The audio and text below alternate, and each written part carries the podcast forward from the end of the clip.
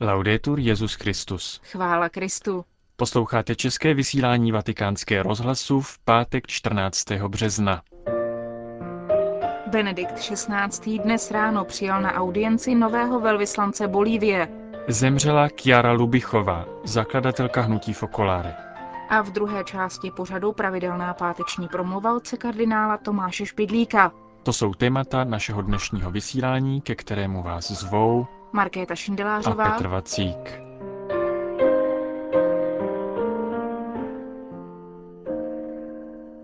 zprávy vatikánského rozhlasu. Vatikán. Papež Benedikt XVI. dnes ráno přijal na audienci nového velvyslance Bolívie u svatého stolce Carlose Federica de la Riva Guerra, který mu předal své pověřovací listiny. Papež při této příležitosti pozval nového ambasadora k podpoře míru založeného na spravedlnosti, pravdě a svobodě. Dále ho ujistil o nasazení církve k podpoře lidského a duchovního rozvoje obyvatel Bolívie a stejně tak ke smíření v bolívijské občanské společnosti. Papež během setkání označil situaci, ve které se Bolívie nachází, za období hlubokých změn, majících za následek znepokojivé situace. Vyzval tamní politické autority k vytvoření podmínek nutných k dialogu. Řím. V noci na dnešek ve věku 88 let zemřela v Roca di Papa zakladatelka hnutí Focolare Chiara Lubichová. Byla jednou z důležitých postav, které měly velký vliv na mezinárodní scéně v oblasti laického katolicismu a ekumeny. Zástupci církví z celé Evropy ocenili její neúnavné působení.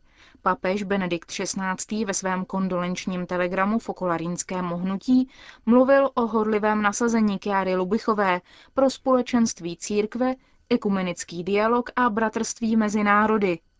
Vyjádřil svoji naději, že všichni, kdo byli nadšení jejím misionářským působením, budou následovat její charisma.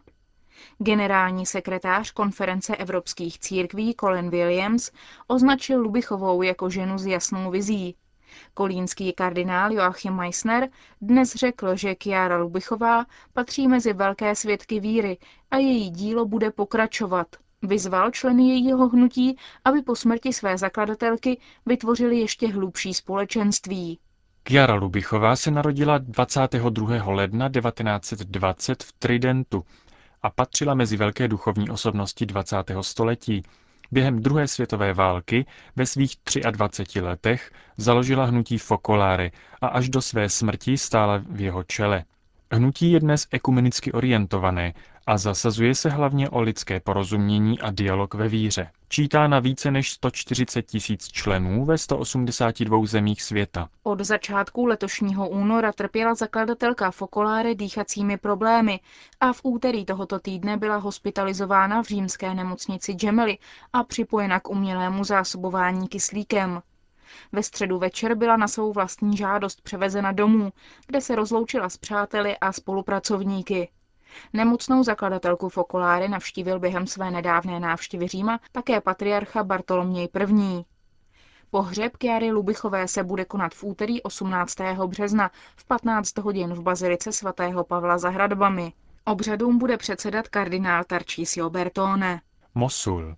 Tisíce lidí, křesťanů i muslimů, se dnes zúčastnilo pohřbu monsignora Paulose Farajeraho, chaldejského arcibiskupa Mosulu, který zemřel během svého únosu. Pohřben byl na stejném místě jako jeho dva strážci a řidič, kteří byli zabiti únosci monsignora Raho a jako otec Rajid Ghani a tři jáhni zabití v loni v červnu v Mosulu.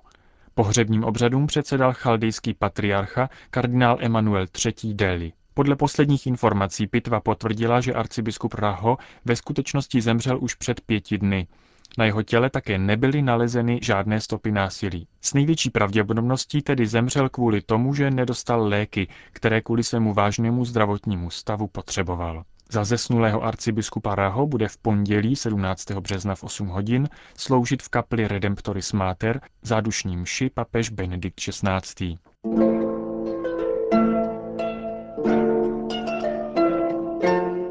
Větší cti a slávě boží. Pravidelná páteční promluva otce kardinála Tomáše Špidlíka. Učili nás na říkánku, kdo hledá slávu, ztratí hlavu. Kdo hledá čest, udeří ho pěst. Kdo žije tiše, spokojně dýše. Přesto však je sláva jeden ze základních biblických termínů. Sláva, sláva na výsostech Bohu, nad Betlémem pěli andělé a ten zpěv se podnes na odblohu povináší k pánu veselé. Často nám zaznívají v kostele tato slova oblíbené mešní písně. Výraz sláva se stále vrací v liturgických textech. Mnohé z nich končí takzvanou doxologií. Sláva Otci i Synu i Duchu Svatému, jak bylo na počátku, nyní i vždycky a na věky věků. A v jazyku každodenního života nezní sláva tak vznešeně. Naopak snadno pohrdneme člověka o tom, o kterém říkáme, že stále hledá svou vlastní slávu. Marná sláva je falešná, ale nakonec se shodnou moudří lidé v tom, že všecka sláva vede k, vám, k marnivosti. Chceme-li tedy o jistých výrazech dohodnout se, musíme si nejdříve povědět, co svými slovy chceme říci. Filologicky má výraz sláva stejný kořen jako slovo. Slavný je tedy ten, o kom se mluví. Staroslovenský je slovo glagol, to pak má stejný kořen jako latinské gloria. Je tu tedy i zde stejná souvislost s mluvením. V řecké liturgii slyšíme jiný výraz, doxa su kyrie, sláva tobě pane. Doxa pochází od slovesa dokio, to, co se zdá, co se jeví na venek. Taková sláva má ovšem ještě pochybnější hodnotu. Chceme-li dát hlubší význam, vážnější význam slovu sláva, musíme zajít k písmu svatému, protože odtud se dostal do našich modliteb. Hebrejsky se sláva řekne kabot. To pak znamená především to, co má váhu a co je důležité pro život. Historie starého zákona ukazuje na každé stránce, že je to především dobrý poměr k Bohu. Když Izraelité zachovávali věrně jeho příkazy, vítězili ve všech bojích, porazili i mocné odpůrce a tím se sláva Boží šířila po vší zemi. Nejevilo se to ovšem vždycky stejně. Nejokazalejší z tohoto hlediska hned na počátku při vysvobození z egyptský z otroctví podivuhodným přechodem rudým mořem. Bylo to před obrazem vývoje dalšího, novozákonního. Ježíš musel přejít rudým mořem svého utrpení, aby tak vešel do své slávy, kterou je instalace Božího království, sláva vykoupení celého světa a sláva Otce i Syna i Ducha Svatého. Křesťané, kteří to mysticky požívají ve svátosti křtu, jsou povoláni, aby oni ve svém životě vydali svědectví slávě Boží. Je to povolání velmi aktuální v dnešním světě. Znamená-li, jak jsme řekli, sláva totež, co je důležité, pak musíme přiznat, že se v dnešním světě považuje tisíce jiných věcí za důležitější, než je myšlenka a zájem o Boha. Mohu to ilustrovat docela nepatrnou událostí. Když se po první světové válce začalo chodit do školy, přinesl jsem první školní vysvědčení. Byly na něm známky z různých předmětů. Na prvním místě bylo náboženství. Bylo to však už jenom dědictví staré slávy. Brzy na to se známka z náboženství přesunula na poslední místo a nakonec zmizela docela. Jde tu o malou formalitu, ale ta prozrazuje všeobecnou mentalitu. Je jenom dnešní. V době svatého Ignáce z Loyoli, to je na počátku novověku, bylo náboženství ještě veřejně vyhlášeno za nejdůležitější prvek v životě ale dobře víme, že lidé nepovažují za opravdu důležité to, co se veřejně hlásá. Svatý Ignác měl mnoho důvodů k tomu, aby si po svém vnitřním obrácení vybral jako vedoucí heslo všecko k větší slávě Boží, ad majorem dei gloriam. I on sám totiž mládí dával přednost své vlastní kariéře. Životní zkušenost a boží milost jej přiměli k tomu, aby řadu svých hodnot přehodnotil. A dostalo se mu v tomto směru i zvláštního vidění. Je známo z jeho životopisu, jaký nečekaný vliv na něho měla četba životopisu svatých. Vzali do ruky jenom z nudy, když ležel raněný po bitvě. Ale ta četba se mu stala objevem. Existují lidé, kteří hodnotí svět jinak, než jak to dělal on sám a jeho okolí. To na něj tak zapůsobilo, že se pokusil přesadit své životní cíle i on sám. A právě v tomto úsilí plném počátečních nejistot se mu dostalo zvláštní posíly vidění. Bylo to v době, kdy konal svá duchovní cvičení v Manreze v osamělé jeskyni. Sedl si a zadíval se do údolí na říčku Cardoner. V tom okamžiku dostal náhle osvícení. Neviděl nic, ale náhle pochopil všecko, co se týkalo jeho života a všecko se mu rozjasnilo. Bůh je opravdové světlo, které dává všemu takový smysl, že se všecko jeví jako nové. Zmínil se o tom zážitku ještě i 30 let později těmito slovy, který zapsal jeho společný. Je nemožné vysvětlit všechny podrobnosti, které jsem tehdy pochopil.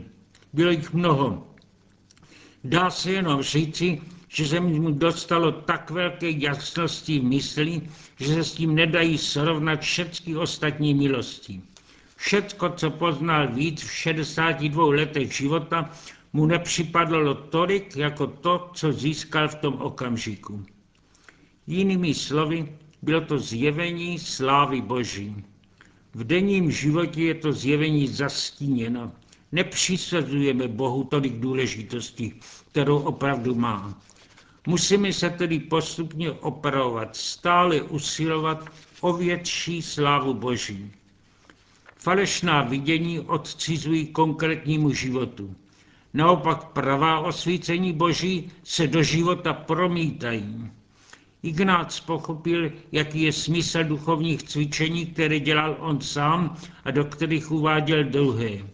Vážně se umět zamyslet nad tím, co je právě v tomto okamžiku nejdůležitější. Nedá se to stanovit jednou provždy. Proto ani později, když založil řád, který by sloužil církvi a bližnímu, nechtěl Ignác dopodobna stavit, co vlastně mají jeho společníci dělat. Musí stále pozorovat znamení doby a uvažovat o tom, co je právě v tom momentě nejdůležitější. I z hlediska lidského tuto schopnost nazýváme moudrost, rozvážnost, jasnost myslí. Moudře zvolí cestu ten, kdo vidí, kam vede. Od Boha všechny cesty vyšly a k Bohu všechny vedou. Duchovní moudrost je umět najít tu nejpřímější. I ve studiu nejlíp prospěje ten, kdo umí při četbě knih hned zachytit to, co je v nich hlavní, nač se ho budou ptát u zkoušek. Tím užitečnější je tento postoj při četbě knihy života, který má být zjevením slávy Boží, den ze dne větší a větší.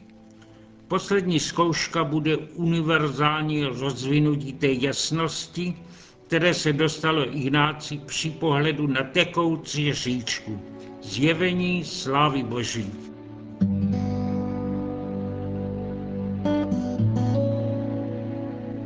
Slyšeli jste promluvu otce kardinála Tomáše Špidlíka.